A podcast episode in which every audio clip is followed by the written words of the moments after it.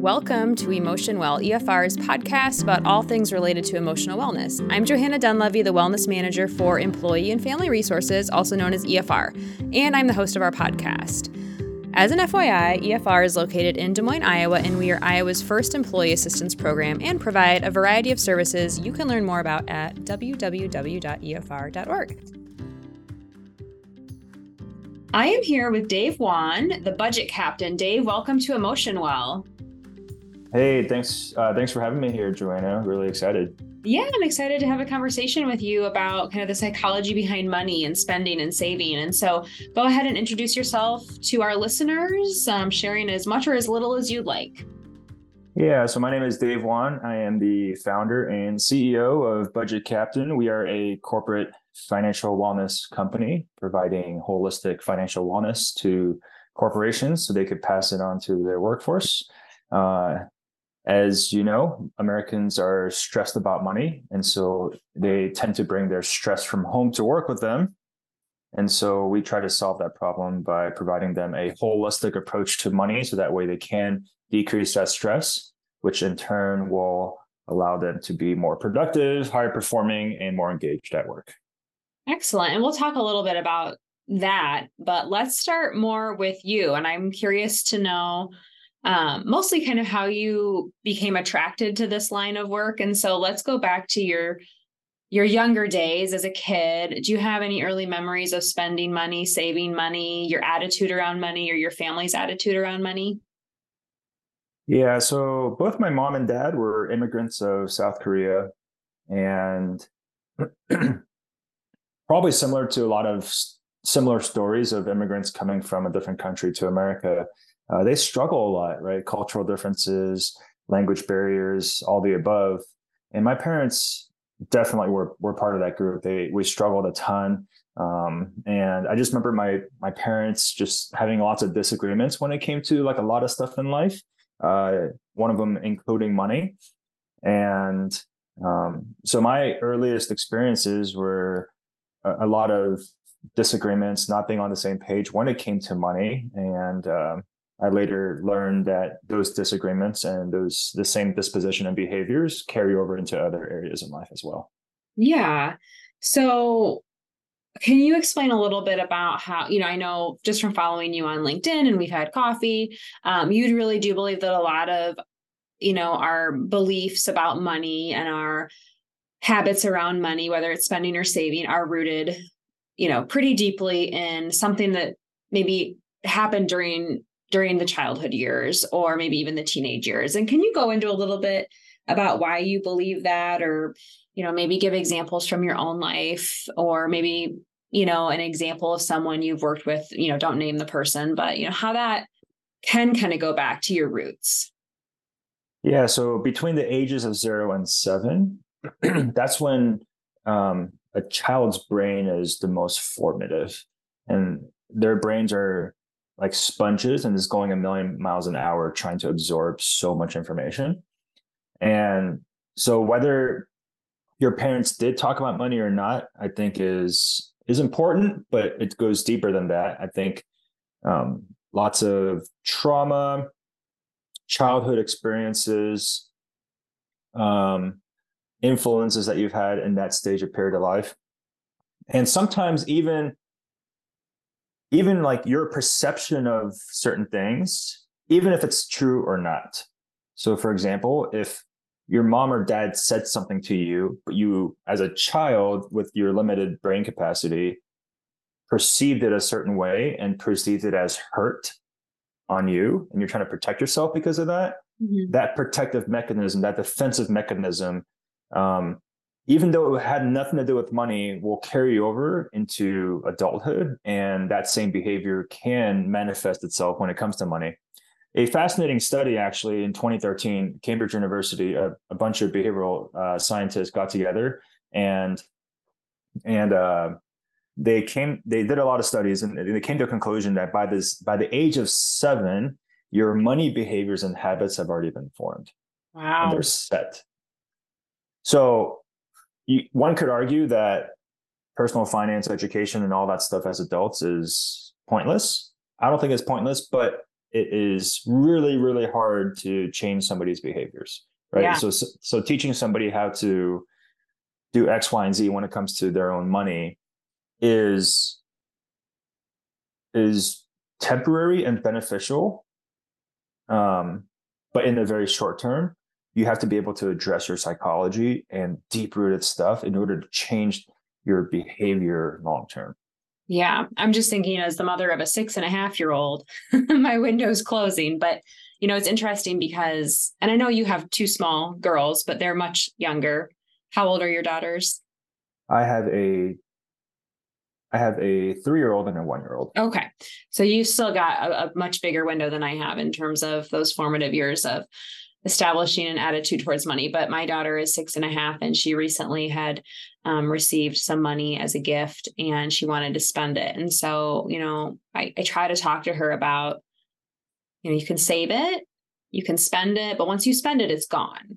You know, and she's confused because when she gets change back at a store, she thinks she's making money because they're giving her money back. I'm like, well, but you spent money, so they're giving you less money back than you gave them. And it's just interesting. And I remember as a kid, I had saved up my allowance and I purchased Nickelodeon Gak. It's basically like the 90s version of what people make now that's called slime. And I think it was like $14. And I remember having buyer's remorse so badly because I had worked so hard to save that money. And I had like, it was like in dollar bills, you know, I'm paying at Pamida, the store that I bought it at, in dollar bills. And I'm still someone who's like pretty slow to pull a trigger on like something I really want. I think about it a lot. I don't give myself a lot of nice things because I am worried that I'm going to regret that investment or that purchase. And I wonder if it's from, you know, 1991 when I saved up all my money and spent it all on Nickelodeon Gak. So I think that's interesting.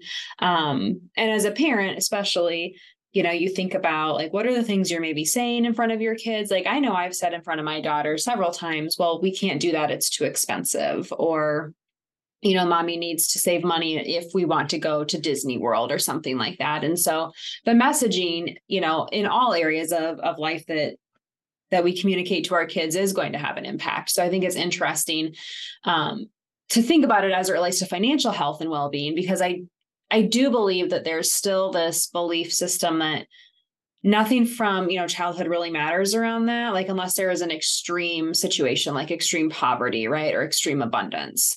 But most people don't live in those extremes, right? And so it's like for people who, you know, are raising kids and money is stressful, but maybe not on one of those extreme ends of the spectrum, it's like what you're saying and how you're modeling behavior around money does make a difference.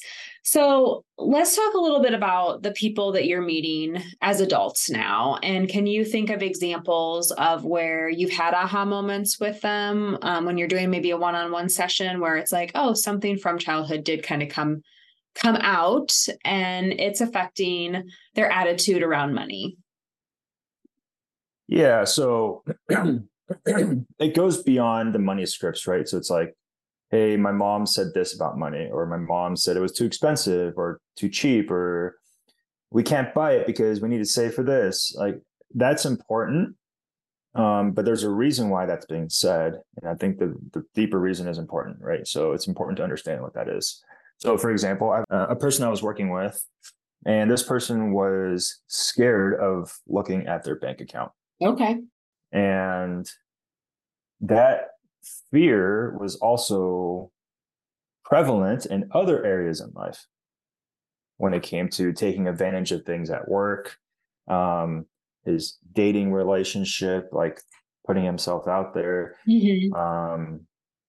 Just a handful of things that had a common denominator of fear and hesitancy, right? To include like looking at his bank account. And so I talked to him pretty deeply, asked him a lot of questions. I barely did any talking, asked him a lot of questions. And one of the first questions I asked was, who in your life had a very similar fear disposition as what you do, as what you have? Mm-hmm. So your natural tendency is to be scared or fearful. Who else in your life is that way? And after talking and digging through his history a little bit, it turns out it was his mother. So his mother had unstable job situation, right? She had a job, she didn't have a job, back and forth. Same situation with her housing. It's like never owned a house, lived in a house, got kicked out, had to live in a different house, got kicked out. And then her marriage and her relationship was also like back and forth. All while she was raising him. Right. And so he saw that. This has nothing to do with money, or maybe a little bit, but like for the most part, it has just everything to do with life. And so he saw that. And as a child, between when he was younger, made an agreement, not like a handshake agreement, but it's like a subconscious mental agreement that I'm going to be like my mother one day, or whatever she's doing is what I'm going to adopt as a norm in my life.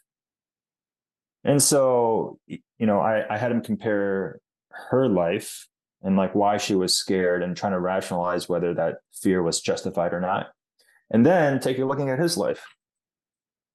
Pension from the Army, has a stable job, has a really good community of friends and family in his area. And so him being fearful wasn't because of something similar to what his mom had. He was being fearful because he adopted it and had an agreement with it and carried it into adulthood. Mm-hmm. And so once he realized that his life situation was vastly different than his mother's, who had somewhat of a reason to be fearful. Mm-hmm. He was able to like come to an aha moment and go, I really don't need to be scared about this. I really am fearful for no reason. Yeah. And so that's not my conclusion for him. It was his own self-identifying conclusion, sure, which is way more powerful than me telling him what's wrong with him. Yeah. I mean, it's just, you helped him connect the dots on some self-awareness that. Yep. That and so once he did that, I mean, his monthly savings rate went from $500 to $2,300 a month. He's thriving in his work. He is thriving in his community. He now has another stream of income that's coming in. So like, all these things have happened because that wall of fear has come down. Yeah. And it has nothing to do with like, oh, my mom didn't talk to me about money, or she thought I was scared, or this or that. That has a little bit to do with it. But like the underlying trauma as to like, for example, like there are reactions I will have if my daughter was screaming in the house. I hate screaming. I hate loud noises. So my daughter will do that. And then I'll have a reaction to it. Mm-hmm. And that reaction is like yelling at her and saying, you should stop yelling or whatever. But that the first thing that comes out of my body or my mouth is all deeply rooted. And yeah, it's not my my conscious thinking. Yeah. Oh, I need to do this. You're not necessarily reacting to what's happening in that present moment. That's just a trigger to what's going on. Because once I do it, I go, man, my logical thinking brain turns on and go, I shouldn't have done that. Right? Yeah. And we all mess up as parents. Right. But, but your first reaction is subconscious, right? It's from your subconscious root. And, same thing with money. So, so that was my aha moment, long answer to your question, but that was, that's an example of. Yeah, no, that's great. Happened. How would you compare the work you do to that of a traditional financial advisor or fiduciary? Yeah. So I'm a financial wellness educator. Okay. Right. So now I work with corporations. I don't do one-on-one anymore. Just recently transitioned from that. So recently transitioned from B2C to B2B. But I look at financial advisors. I think one of the questions you should ask is, how do they make money? And they make money when you give them money. Mm-hmm. If you don't have money, they can't make money off of you. Right. Right. And so I look at them as a backdoor finance, right? What we do as educators and money coaches is we work on the front end and work on the daily spending, the foundational things that you need in order to get to a point where you do have money to give to these advisors where they can actually help grow that money, right? But but you can't get to that position until you have like consistent cash flow and a pot of money to work with. So that is the biggest difference, is they work on growing your money and we help you like build a foundation so you could have the cash flow to grow your money, right? And so we're like step one, they're step two. Yeah. One thing I've noticed when you post on social media is that you do target six-figure earners. And so I think there's maybe a common misconception that the more money you have, the less financial worries you have, right? Because everyone wants more money. You know, if I had more money, I could do this and that, and I, you know, could pay off my debt and I wouldn't have stress. But how about you dispel that misconception? Because I really feel like that's just not accurate information. Yeah. So back to when I was doing B2C, I did target six-figure earners. There's like a huge market in the six-figure community that really struggle with money, live paycheck to paycheck, have recurring debt. It has nothing to do with how much money you have, because if you don't have your emotional state correct, if you don't have your money psychology in a healthy state, it doesn't matter how much money you have, you're going to blow it all. Right. And so the amount of money is not really in the equation. It's not in the formula. What needs to change is the psychology and like the underlying behaviors behind it. Because if you take somebody that is like really terrible with money at $30,000 a year and you give them $50,000 or $100,000 or $80,000 or $180,000 or whatever, they're going to blow it all again. Right. Mm-hmm. And so making more money does not mean you're better with money, and making more money doesn't mean you're going to be better with money. It's just those behaviors, if it's not fixed, it's going to be ruined. When you were working with, you know, B2C, did you have a lot of individuals who kind of were like, if I can just make more or save more, everything, all my problems will go away or things will improve? And then you came in to help them connect the dots on that's actually not what we're here to talk about. Yeah. I mean, I want them to save more. I want them to pay down debt, because that is a very tangible thing that you could see. That is something like you could see right there. Like, I'm bringing down all of my debt, or I'm able to save more. So that's a good thing, but without understanding your psychology and why you behave the way you do when it comes to money, or what triggers you have when it comes to money. And until you understand all that and some of the barriers that you have mentally that's preventing you from actually progressing forward and seeing the future clearly, having extra cash flow is not going to do anything, which is why it's so important to address both the psychology of money and the practical side of money together. Because if you do both separately, I don't think it's going to work. Yeah. Because if you address psychology and go, hey, Johanna, this is what you're struggling with. These are some of the mental barriers that's like really preventing you from progressing forward and paying down your debt. But if you're not paying down your debt while you're going through that, then your debt's skyrocketing and you're just digging yourself a hole, right? Right. But then if you don't address the psychology and you just address the practical side of money, then I'm treating you like a robot. Right. I'm gonna tie your hands and force you to like not spend money so that way you could bring down that debt. But then the second you bring down that debt, what happens? You go back to your old self again, right? Which is why 90 to 95% of diets fail, right? Right. Because the method of approaching dieting is restriction, deficit, in order to get down to a certain weight or whatever you're trying to do, right? But then if you have deprived yourself for so long, you're going to go back to what you're used to. I mean, that's just natural human tendency. And I think that like, I like that you made the connection between someone who might be looking to lose weight or improve their diet, because that's a behavior change. That's a lifestyle change. And money is in the same, you know, category as the lifestyle change, as behavior change. There's attitudes around money, just like there's attitudes around your physical health. And so when you think about all of the different dimensions of well-being, financial well-being is one of them. And, you know, we all have financial well-being or maybe lack thereof. It's definitely a universal stressor. I think that that's one of the reasons why workplaces and organizations have shifted towards, you know, tools and resources for their team members to address this. And so that's kind of what I want to talk about next is when you're working business to business or B2B, what are some of the things that you're doing? What are some of the services you're providing, and how have employer groups leveraged your expertise to help their team members?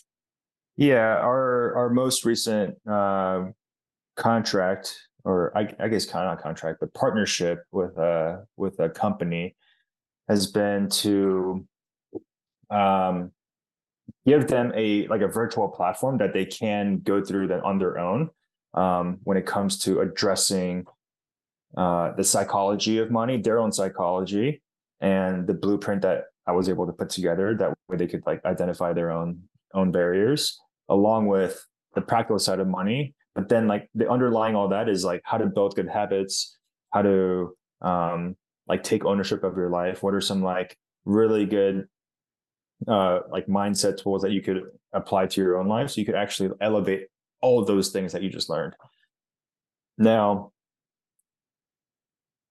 the employees don't have to take advantage of it, but they have the option to. I think that option is really, really valuable and really important, because a lot of companies right now do not even offer something as comprehensive and holistic as this, because everything that's a lot of the stuff that's out there, 99% of social media advice when it comes to finances is spend less than you make. Here's a savings hack. Make sure you max your 401k. Mm-hmm. A lot of that stuff is good. It's good in nature, but it doesn't really address a lot of the problems as to why people are stressed with money these days. Right. And so I have a different approach to this is approaching it from a more holistic viewpoint versus treating people like robots. And so that is what we provide to employees through their employer.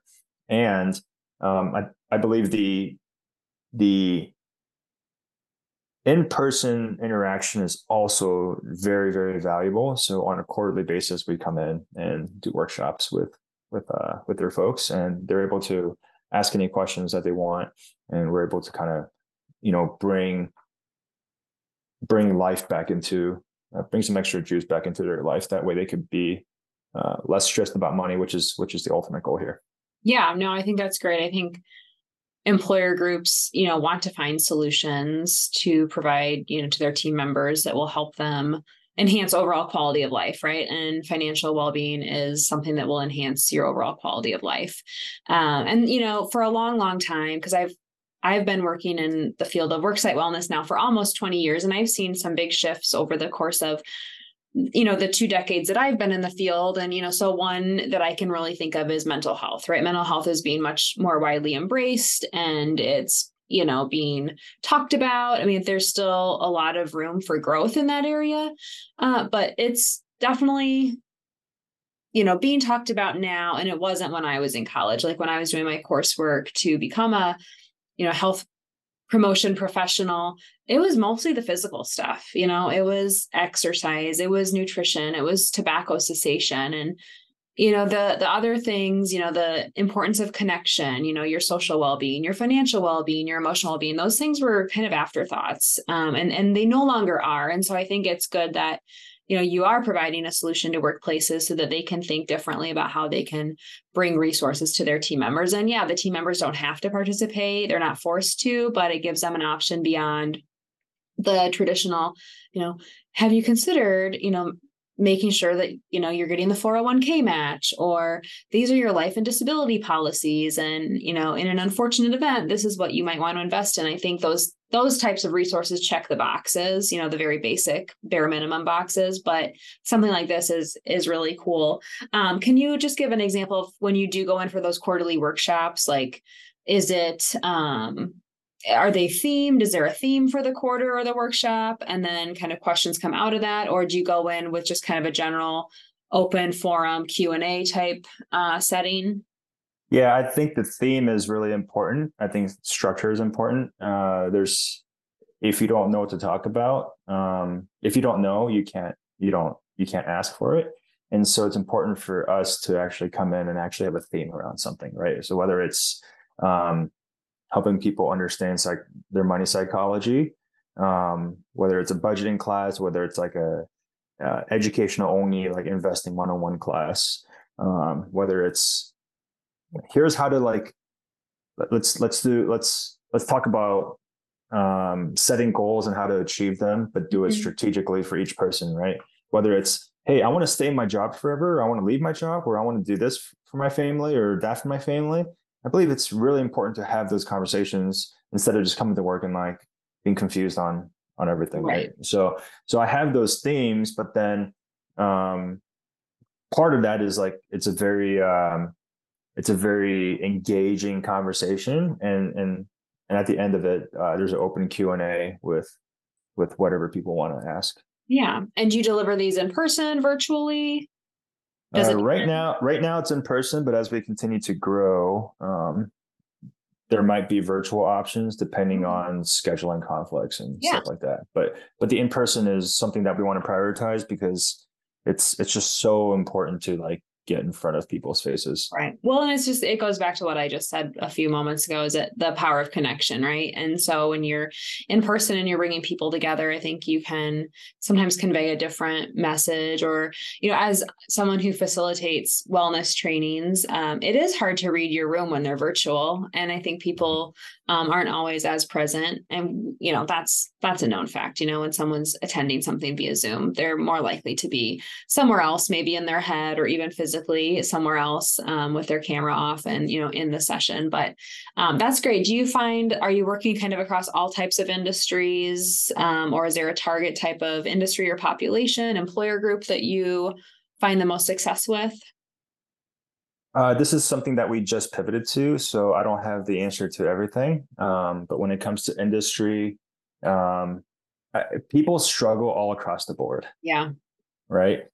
Regardless of industry, I've had clients when I was doing B2C that were literally across all industries, and the same problem persists. The numbers are staggering. It's 75% of Americans identify money stress as their number one stressor.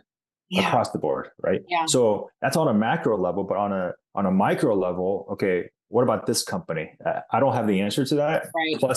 Plus the data is not really there because not everybody is going to reveal that, right? Right. But I mean, so, if 75% of Americans are reporting that financial stress is their number one stressor, then safe to say that in most organizations, most employees have financial stress. And then the other thing is that, you know, financial stress causes a lot of stress in relationships. And so, like you cited, your parents didn't always agree on things, and money was one of them. And so, you know, thinking through a lot of the reasons that conflict comes up in relationships, you know, and especially like when people are raising children, financial stress could definitely be one of them. And then if you have individuals that don't really understand, or they lack that self-awareness about maybe why they have certain attitudes towards money, and they're coming in with very different life experiences or similar life experiences, but different attitudes, then it's just kind of a recipe for conflict. And so just like, you know, I always say, like, just like you might need a personal trainer to help you establish a lifting plan, because you don't know how to use the machines, or you don't know what days you should do which body part, it's okay to ask for help in the financial space as well. So, well, this is fascinating. Anything else you want to share? I do want you to share how people can connect with you, or how organizations can connect with you, and I'll include that information in the show notes. But any kind of last words or anything else you want to share with our listeners before we sign off? No, this was a great conversation, and this approach and angle when it comes to money conversations is much needed. And I've lived through my own struggles in life and my own valleys in life to have, you know, come to an awareness when it comes to this. Yeah. So I'm really grateful for that, and I can't unsee what I see now. So and the success that we've had on an individual level when we were B2C has been tremendous. And so that same approach is just being done through the corporate route, but then the end deliverable is going to be the same. Sure. If the end user uses it accordingly. So, yeah. But yeah, so how can people connect with you, Dave? Yeah. So my LinkedIn is super active. Dave Won, W-O-N on LinkedIn. And my website is budgetcaptain.co.